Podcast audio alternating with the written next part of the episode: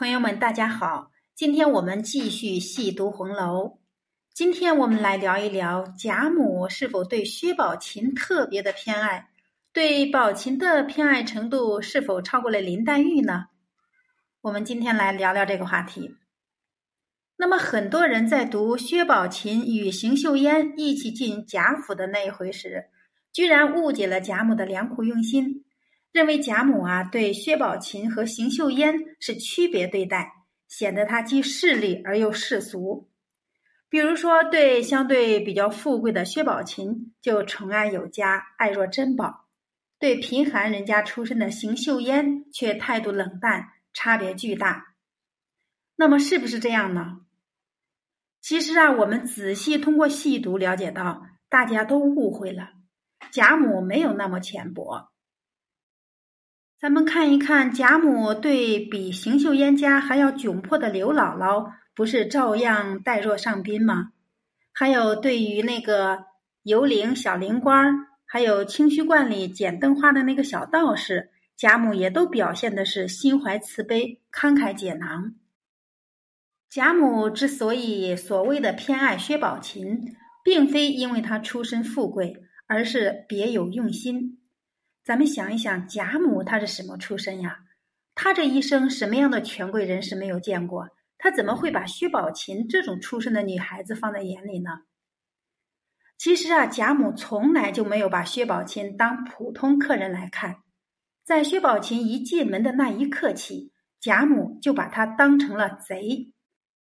你也许觉得不理解，那么我们仔细看看，王夫人和薛姨妈。一直在试图促成金玉良缘，那个宝钗呀，也一直在努力的，就是说诱惑贾宝玉。然而，在贾母设置的重重障碍和严防死守下，宝钗迟迟攻不下宝玉这座堡垒，目视前盟更似固若金汤一般。在贾母看来，薛姨妈与王夫人肯定不会善罢甘休，没准儿还会狗急跳墙，剑走偏锋。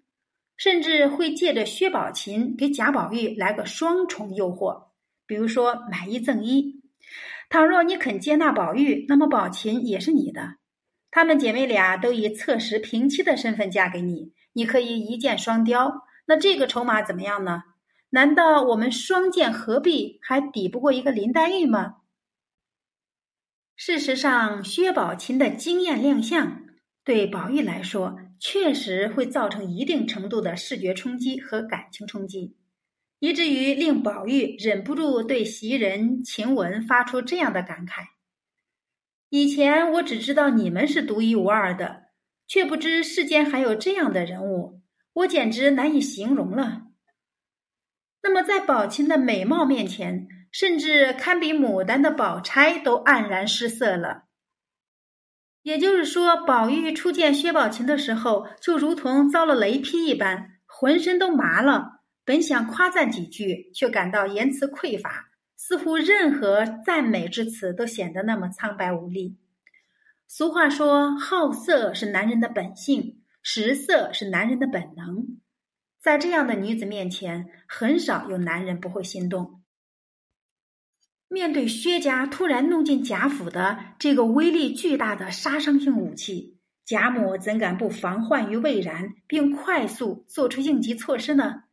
面对糖衣炮弹的突然袭击，贾母也只能以其人之道还治其人之身，于是才有了以下的举动。我们来看一下原文。袭人听了，笑道：“这也奇了，我倒要瞧瞧去。”探春道。老太太一见了，喜欢的无可不可，已经逼着太太认了干女儿了。老太太要养活，刚才已经定了。你看绝不绝？不管薛姨妈和王夫人安的什么心，贾母直接来了一招釜底抽薪，可进可退，可攻可守。大家注意看啊，是老太太逼着王夫人认薛宝琴做干女儿的。一旦认了干亲，那么薛宝琴与贾宝玉的兄妹关系成立，是再无联姻嫁娶的可能了。就比如说，黛玉曾经试图认薛姨妈为干娘，那么薛宝钗就忙着拒绝说认不得。他知道自己的哥哥已经相中了黛玉，是要娶黛玉做老婆。一旦认薛姨妈做了干娘，那么黛玉就与薛蟠成了兄妹，怎么可能再议婚呢？所以说，贾母这招釜底抽薪有多绝呀？这不等于直接切断了宝琴与宝玉的一切可能吗？贾母这套哪里是喜欢宝琴啊，分明是在提防宝琴。说的简单粗暴一点，就是把薛宝琴当成了贼，一个图谋宝玉的后补贼。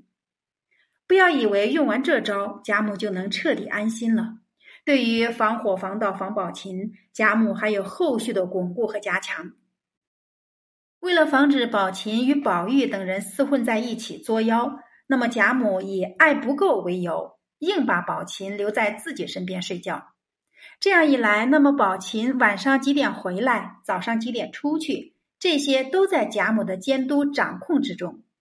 那么宝琴每天至少两次在贾母这里打卡，连夜里说梦话都被贾母监听。我们再来看看原文。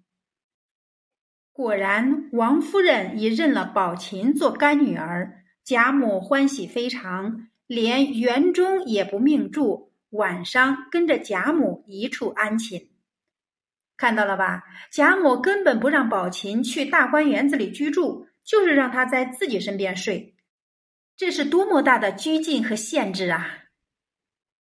宝琴要跟着贾母一起睡，必定不敢玩得太晚。早上离开前要去哪里？去干了什么？出于礼貌，宝琴要跟贾母一一报备。那么晚上回来之后，白天都做了什么？跟谁在一起？也要跟贾母聊聊。说句良心话，这样的宠溺是不是让人窒息？有几个青春叛逆期的孩子会喜欢跟父母住在一起呀？更别说身边的这位是素木平生的老太太了。那么更令人质疑的是，贾母如此宠爱宝琴，那么史湘云和林黛玉居然没有吃醋，甚至贾母送给了宝琴一件华丽的衣服，史湘云和黛玉也没有生气。咱们看看贾母给宝琴送的这件衣服叫什么？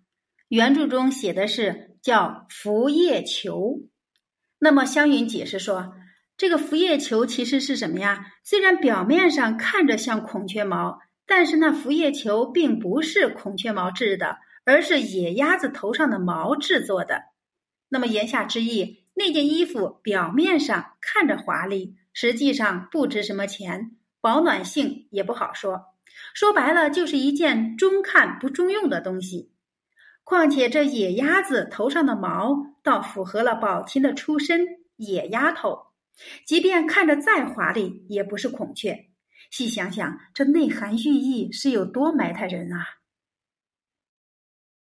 咱们再看林黛玉，林黛玉之所以不生气，也是因为贾母早就给她吃了定心丸，不但用认干女儿的方式阻断了宝玉与宝琴的一切可能，还亲自监督管理，与之同睡，任凭薛家想出什么幺蛾子，也飞不出贾母的手掌心。那么见多识广的史湘云就更不会吃醋了。根据贾母赐给宝琴的衣服来看，也不过是把她当做一个野丫头罢了，根本不值得嫉妒。